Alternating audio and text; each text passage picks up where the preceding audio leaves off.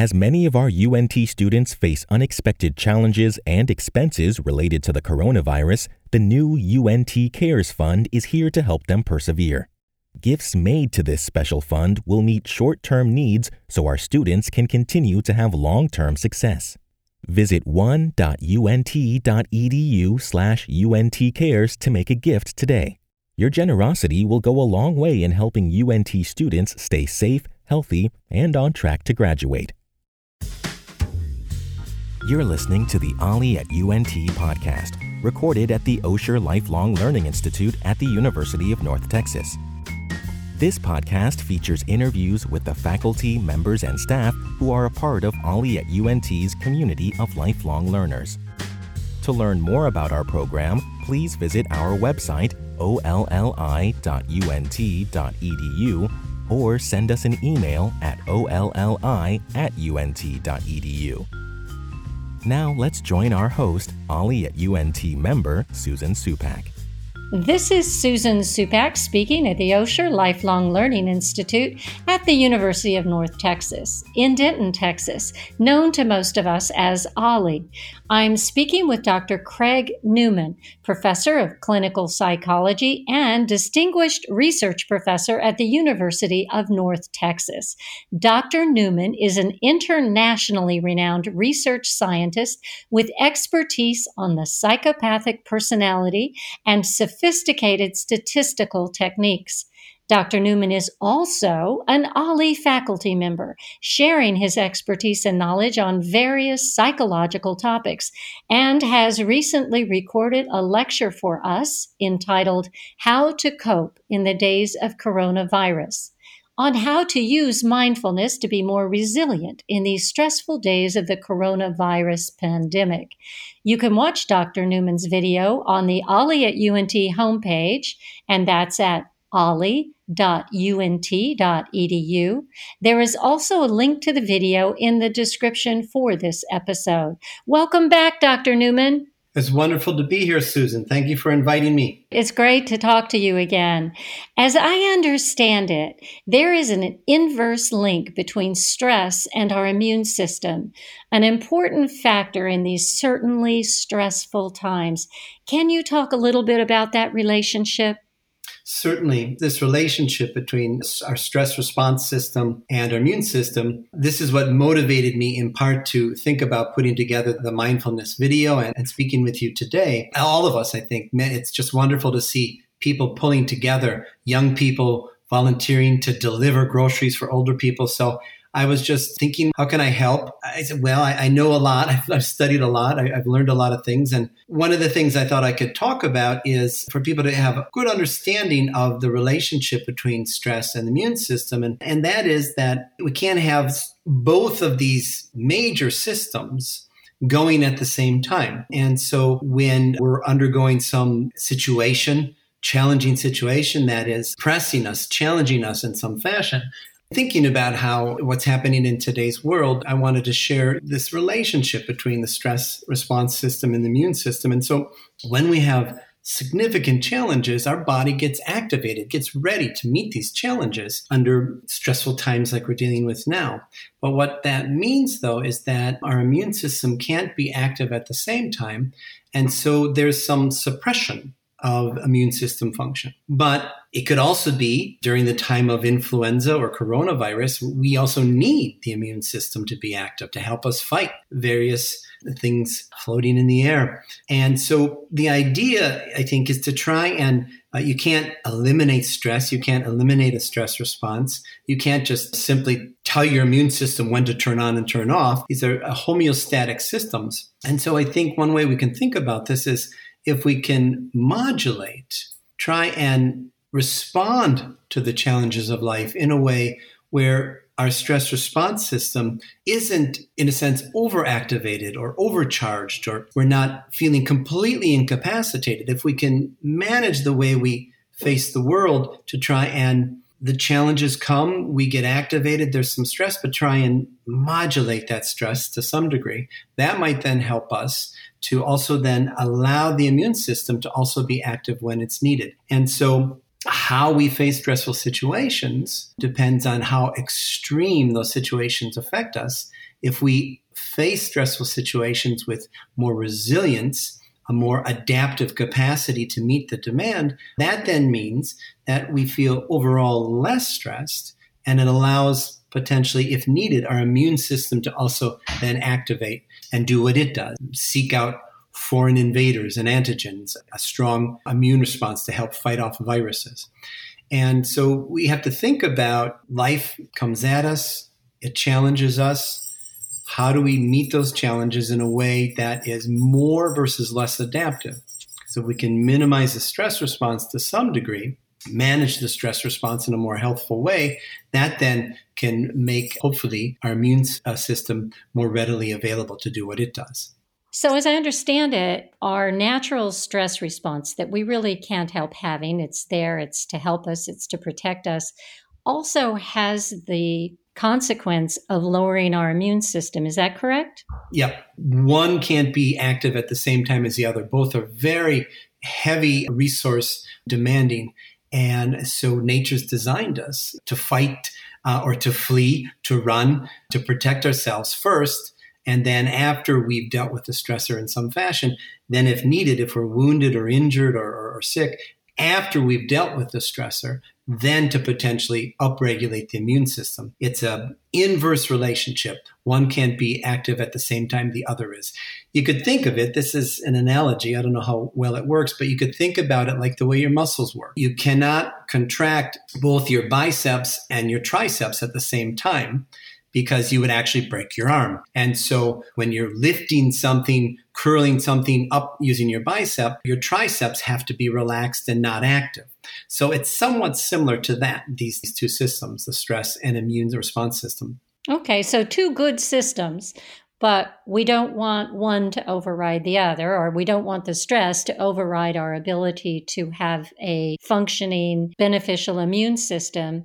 So how do we manage that? How do we develop the resilience to be able to do that? Whenever we're feeling stress, that comes from that there's some adjustive demands, something being required of us. It could be some environmental press, the temperature is too warm in the environment, or it could be some psychological stress that the boss wants the report done a week sooner than you had planned. What stress comes about from is that press, that demand, that adjustive demand.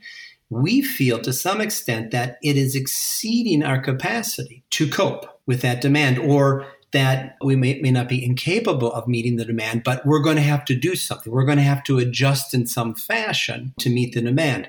And so how we perceive that stressor, that thing in the environment, that press, that environmental or psychological press, how we look at that in terms of our ability to meet the demands is what will determine whether we have an exaggerated sort of prolonged stress response, or whether we will be able to adaptively not only alter our behavior to meet that stress response, but also then once we have a felt sense I can cope. So the boss says he wants the report a week earlier, and you think, oh my goodness, I didn't plan for this. But once you come up with some plans, how do I do this, which may involve working now on Saturday and Sunday, for example. Once you come up with those plans and you feel that you can't cope with that demand, that felt sense that, okay, I have a strategy to cope, that will then downregulate that stress response system. And so it's a matter of what are the best ways to adapt. In some cases, again, to stick with the example of the early report, in some cases, it might be that you rely on a colleague who's going to help you with some of the resources needed to complete a report. In other cases, it might be allocating more time that you can open up. In other cases, it might be psychologically telling yourself just that, okay, this is not easy, but I trust in myself to find a way forward. So it's a lot of different ways that we might carry out an adjustive response to some stressor. And to the extent that those responses that we identify and engage in can help things go better or worse. This sounds like something that is so very important to our psychological well-being.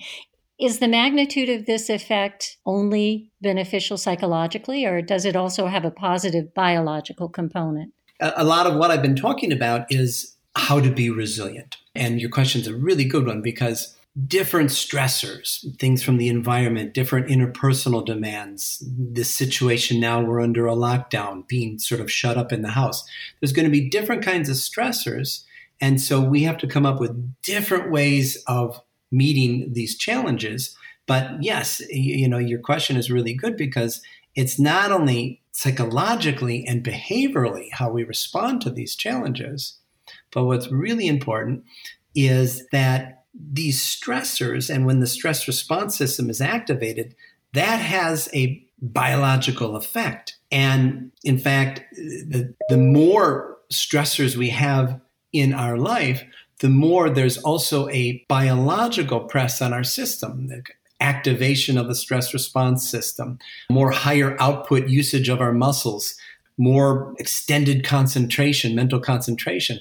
All of these adjustive demands are going to have a biological effect on us. And technically that's called an allostatic load.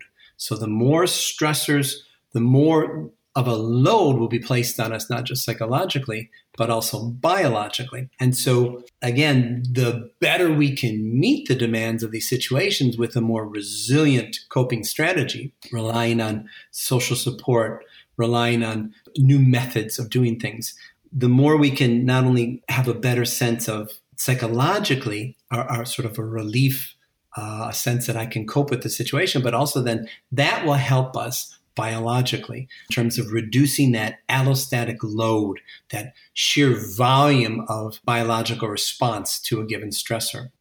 So, Dr. Neumann, you touched on resilience strategies and how you mentioned how people cope with this. How does an individual then develop resilience strategies? Can you expand on that? It's really important to first and foremost understand that resilience isn't something that necessarily you have or don't have. And so as your question suggests, resilience is something that can be built up. Resilience isn't just one thing. It's not necessarily biological hardiness, and it's not necessarily, say, psychological hardiness. Resilience has multiple components to it. Being in social situations, family and other social situations that are cohesive and harmonious.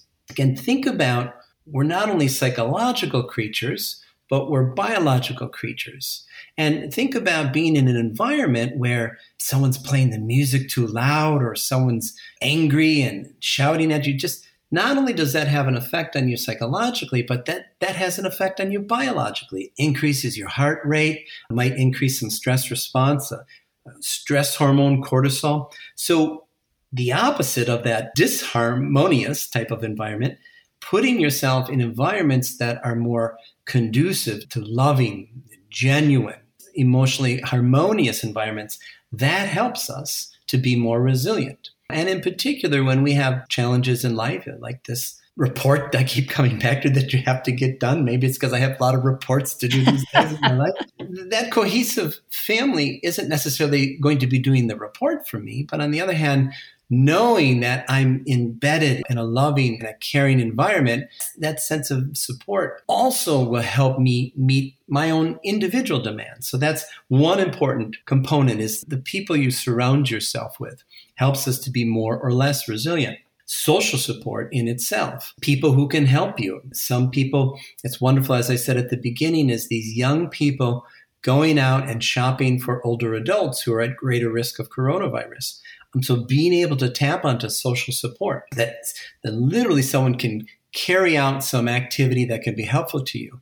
But the other thing about social support is it's not just that objective type of resources, someone will actually do some shopping for you, but also the subjective sense that if I needed some help, there are these people who could help me.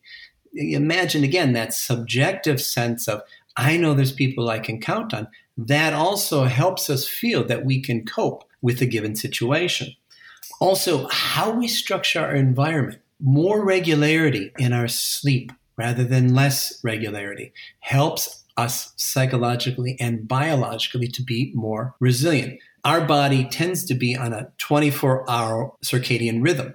The heat in our body tends to go down, or body temperature tends to go down in the evening, and our internal physiological processes start to quiet and we sleep through the night, but then through the morning, there's now a rise in our body temperature, a rise in these physiological activities, everything to keep us healthy and alive. And so having a regular sleep schedule maintains that circadian rhythmicity, which helps us to be more resilient biologically as well as psychologically. Regularity in one's diet, regularity in one's day-to-day routine, that personal structure is very important for helping us to be more resilient.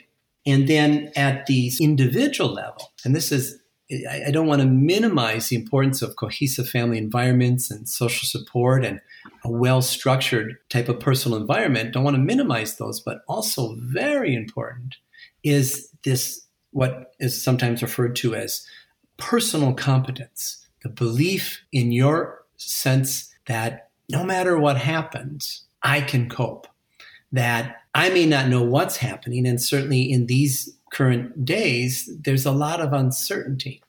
And uncertainty is not a pleasant experience for anyone. But if you can also put in place that no matter what happens, and I don't really know exactly what's going to happen, I'll find a way to cope. I trust in my ability to cope.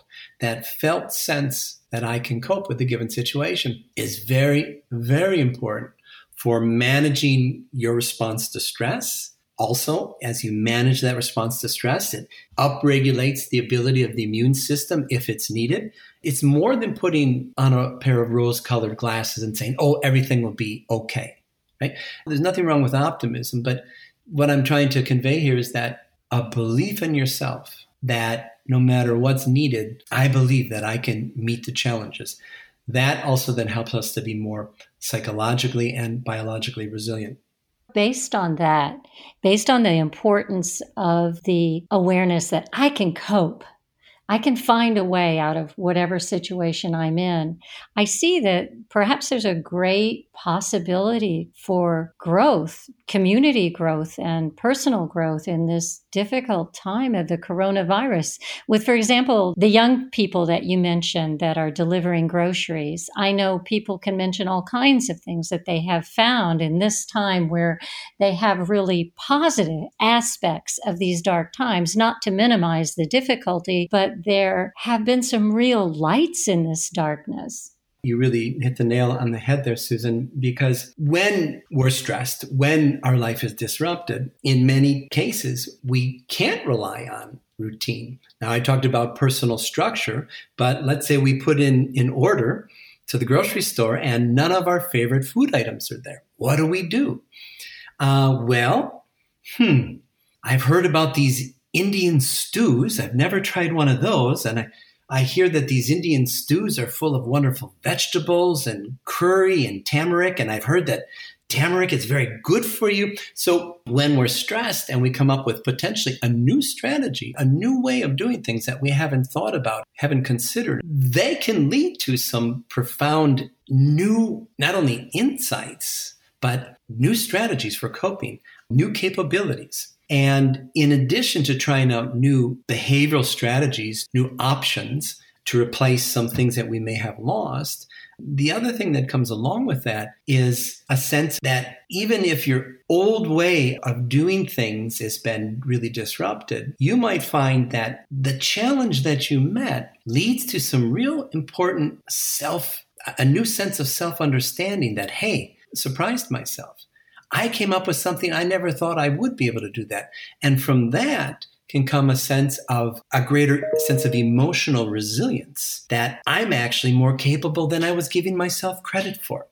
And that type of psychological growth could be very, very helpful then for coping for other challenging situations down the line. In a way, we can see this as sort of we reach potentially a new high water mark in terms of our felt sense of capacity to cope with situations. So we can replace the things we lose sometimes in terms of new strategies, new ways of doing things, but also we can replace potentially an old way of thinking about ourselves with a deeper understanding of our own personal capacities. You may find surprising, but hopefully very much welcome that I've learned more about myself. I've learned more about my ability and my emotional capacity to cope. Well, that's very encouraging, because it sounds like this dealing with the losses that we've been dealing with the restrictions that have been put in place, they challenge us. And through that, it sounds like we can replace the loss with other things that can help us, as you say, further on down the road,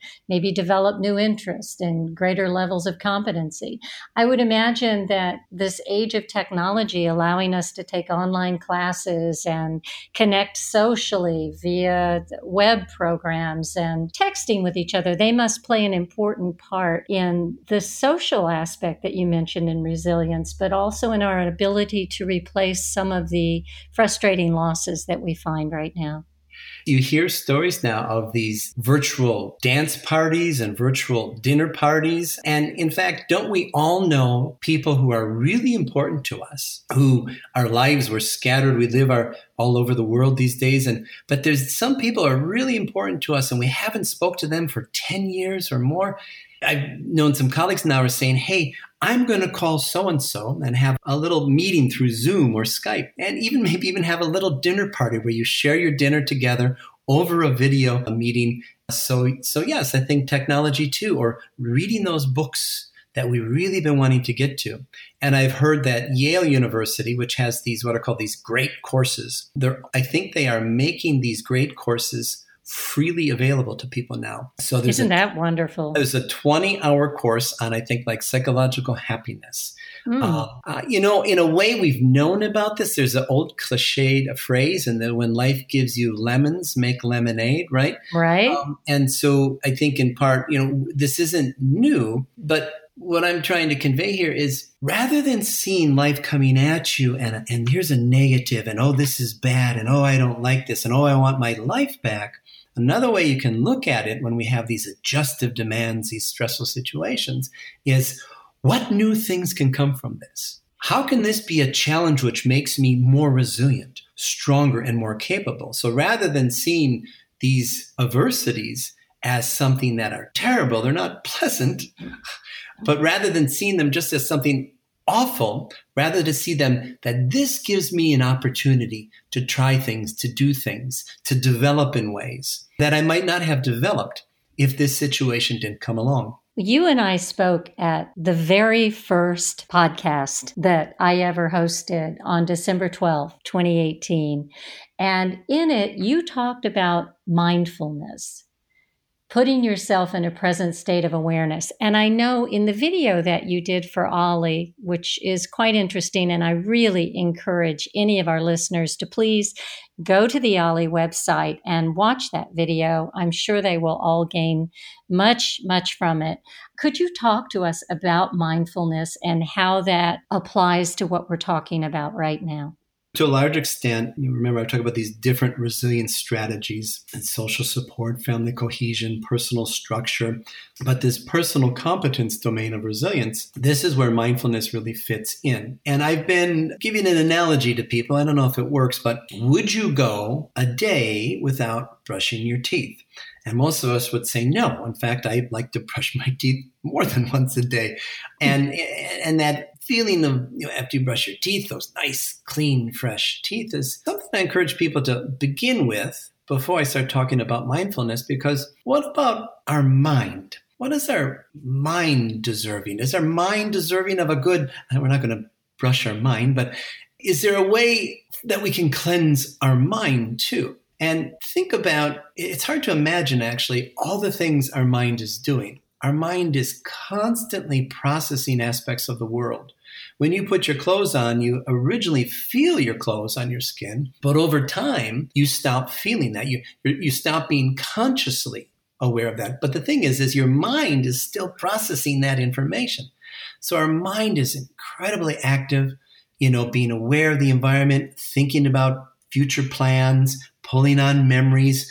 And so mindfulness is an opportunity to bring to your mind a state of psychological quietness. It's a very peaceful, focused, concentrated type of activity.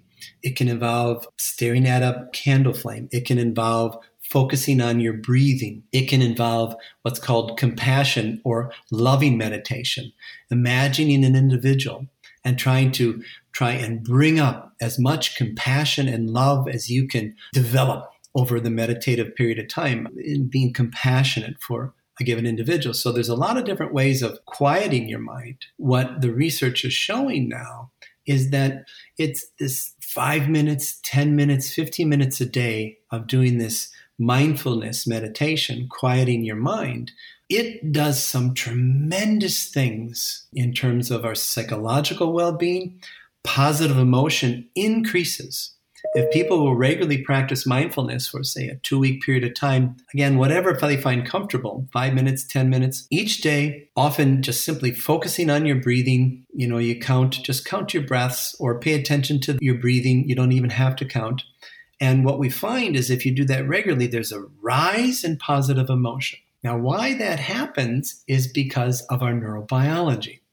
When we practice mindfulness meditation, there's an increase in activity in a part of our brain, the left prefrontal cortex, which is linked with positive emotion. So when we are practicing this mental quieting, we're allowing a part of our brain, the left prefrontal cortex, to become more active. And what also happens during this time of mental quieting is the connections between brain areas actually start to strengthen. In particular, the prefrontal cortex is involved in being aware of and regulating another part of our brain, referred to as the limbic system. And the limbic system has to do with emotion. And so what happens during mindfulness meditation is these connections between the higher level part of our brain, the left prefrontal cortex, and this lower order part of our brain involved in emotion. It allows the connection between those brain areas to become stronger. And what that means is that our ability to regulate our emotions becomes better. The scientific research is suggesting it's even more profound for our neurobiology, is if we practice regular mindfulness meditation, it augments our immune system's functioning. I don't want to get into a long lecture here, but basically the way our immune system functions is when we need an immune response, we need an upregulation of that immune response. We got a wound, some white blood cells need to rush to that wound. We have some swelling in that area. That's an inflammatory response, and that's good because that means the white blood cells are going to the wound site. But long-term inflammation isn't good. The immune system needs to do its job, take care of matters, but then that inflammation needs to be downregulated. Long-term inflammation isn't good. So our immune system has these pro-inflammatory activities, but we need to downregulate that inflammation. So our immune system also has anti-inflammatory. So they're similar to the stress and the immune system where there can be homeostasis that also exists within the immune system. And it turns out, as we practice mindfulness meditation more regularly, the cells of our body, the cellular signaling that's used for pro and anti-inflammatory immune responses gets better. It seems that mindfulness is something that nature has given us. It's really quite amazing. This has been known for thousands of years, meditation, but now it's only being really seriously studied in Western medicine. But it's something that allows us to quiet our mind. That quieting of our mind strengthens how the different neural systems work together, and that results in an increased sense of positive emotion and an increased ability to regulate our emotional experiences. And the biggest payoff, perhaps, is it increases our neurobiology, our ability to be more biologically resilient. I find this so encouraging and so exciting, as I did when I talked to you in our last podcast, because it's not just, as you say, looking at the world with rose-colored glasses or pie in the sky. You're talking about an incredible body of scientific research, right? Yes. Yeah. All of these studies are based on random controlled trials. So in the same way that we now are hoping to find a vaccine to combat the coronavirus, in the same way that the pharmacological industry does randomized clinical trials to determine if a drug is safe for us, that same type of random clinical trial, the strongest scientific method we could use, is being done and is validating these positive changes in our human psychology and neurobiology. That's just amazing to me to hear. Now, you talked about mindfulness meditation. What is that exactly? We can think about mindfulness in terms of mindfulness meditation, a regular practice that we engage in, like regularly brushing our teeth, regularly meditating. And that builds up, in a way, it builds up increased psychological and neurobiological resilience in, we can think of it like a trait-like fashion. It actually, our mind, right, is getting, in a sense, stronger, more resilient in the way it works. But we can also talk about mindfulness in a state-like type of phenomenon, and that is a moment-to-moment. And often, it's having wonderful deep meditation is all great and good, but often stressful situations, in part what makes them stressful is something unexpected happens. We weren't planning on some things, and they catch us off guard. And it's at those times, in those given moments, where we can also practice mindfulness. And the key elements to mindfulness is being in that moment, observing what's going on inside of you. And the two most fundamental important components of mindfulness is not being reactive and not judging. It's a matter of observing and describing what's going on inside of you. And again, this isn't easy to do, to try not to be reactive, to try not to be judgmental. Now, let me do a little example. As I was doing more and more research on mindfulness, what happens is I get lost in my research, I lose track of time, and then all of a sudden I realize, oh dear, I have to go teach a class in 15 minutes. And thankfully, my lectures are prepared and ready to go, but I now have to get in the car and rush to campus, at least in the old days. So one time I'm rushing to campus and God love the students, but when you get to around the top of the hour and they're getting out of class, they sort of slowly cross the street, you know, the corners, and they're looking at their phone and they're taking their time. And I understand they just got out of a long class and they're chillaxing. Me, I get to the stop sign and I need to get through the cross section and they're delaying me. So I find myself getting more and more frustrated. Would you get your nose out of the phones? Would you please just cross the street and let me go? That hostility, right? It sort of takes hold of us.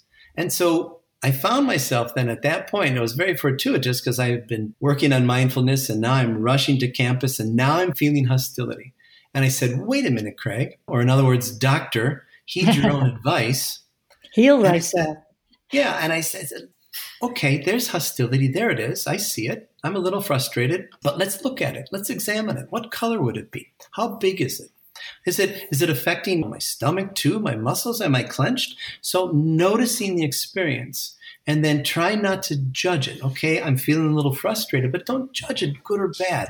Don't try and be reactive to it. And so that moment-to-moment mindfulness can also be practiced and can be ideal for challenging situations that come upon us that are unexpected is, in a sense, psychologically stepping back from the situation and observing what's going on, not being reactive, not being judgmental. That moment-to-moment mindfulness can help us psychologically. And as you can imagine, that will also help to reduce the stress response. And that will also then minimize the biological load that is being placed upon us at that type of stressful situation.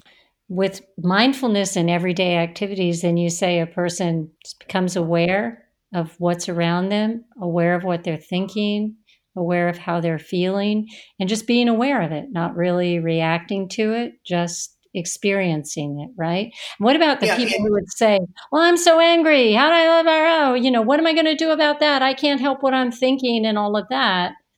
Right. That's reacting to it, right? Yes, it is. And I have students, when I try and teach my students, they say, oh, I can't do the mindfulness meditation because I keep having these thoughts. And I say, that's okay. That's what your mind does. Your mind's very busy.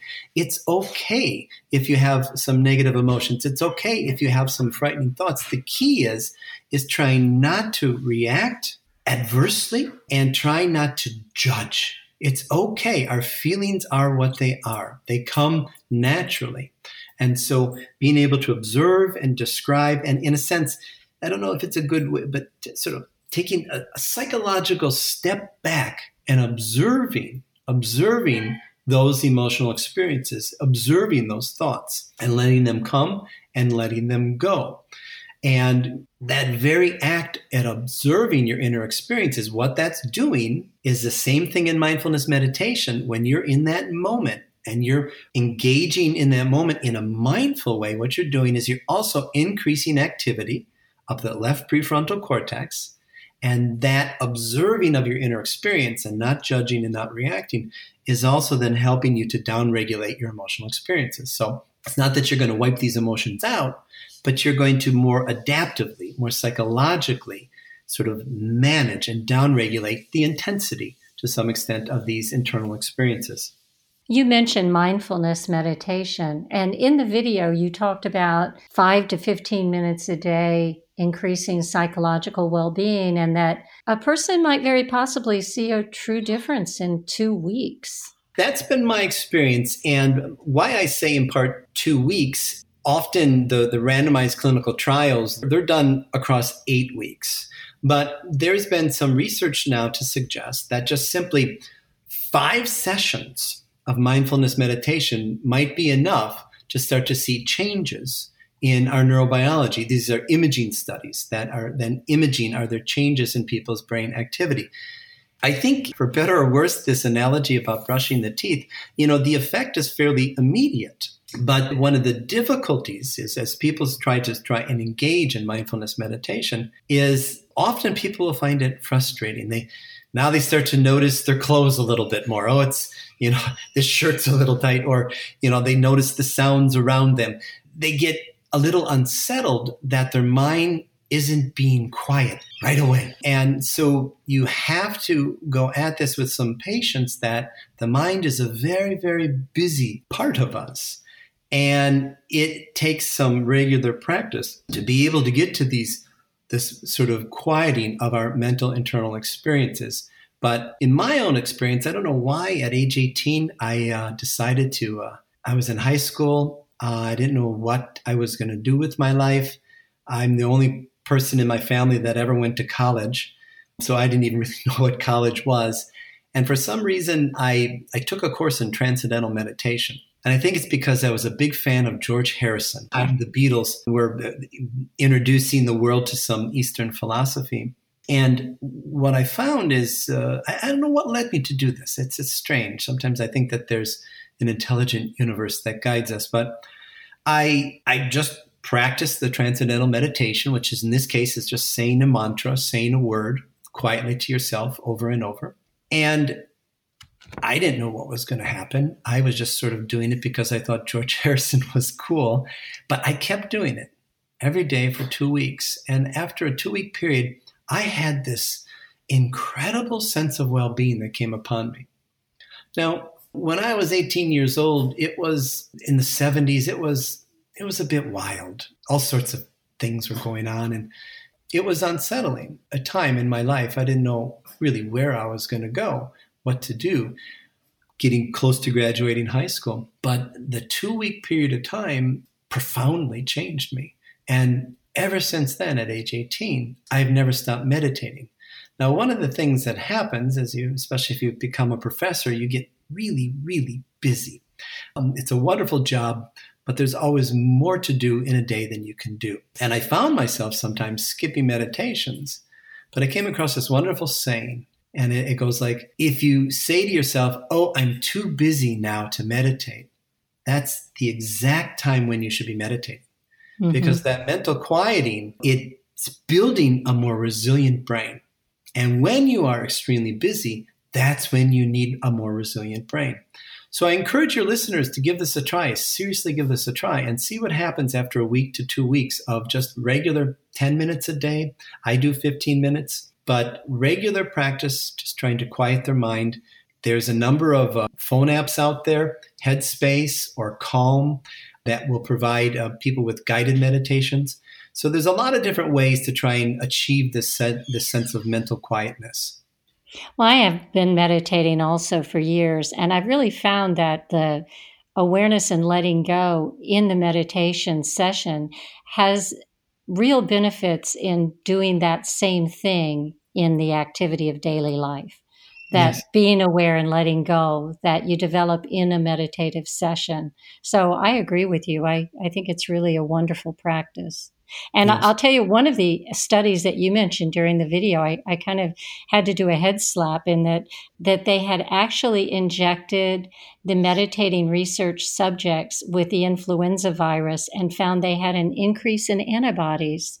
Yes. And an increase in that left frontal cortex. But I thought, wow, those are some really dedicated research subjects.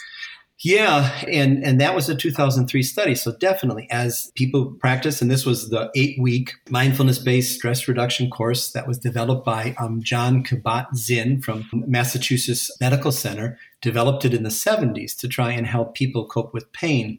And since then, mindfulness-based stress reduction, MBSR, has become one of the best ways to practice mindfulness. One thing I just wanted to add is often then the newer research that's being done that's showing there's an increase in immune system function, these studies are being done with individuals who have some serious medical conditions. And they're still finding for those people who have these serious medical conditions, they're getting medical treatment for the condition, but also what they're seeing is these individuals who are meditating, their immune system is also working better. So not only are these strong scientific studies, randomized clinical trials, but they're being done with individuals facing significant medical challenges, and we're finding that immune system functioning is improving.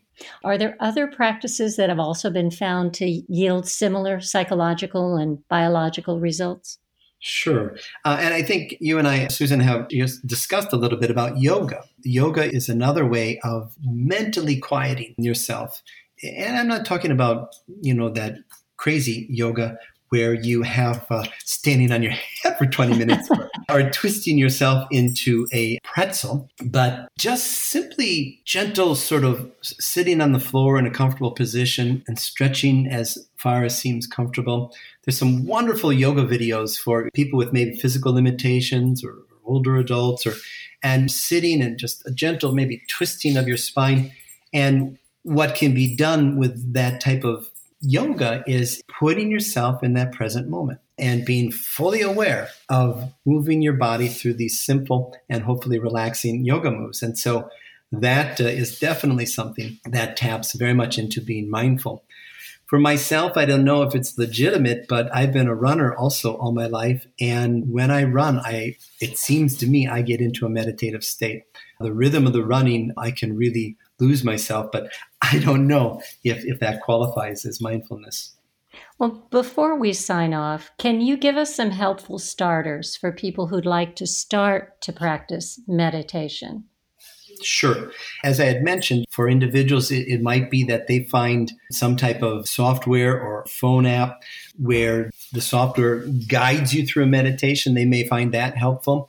One of the most interesting studies that I've come across is just simply breath counting.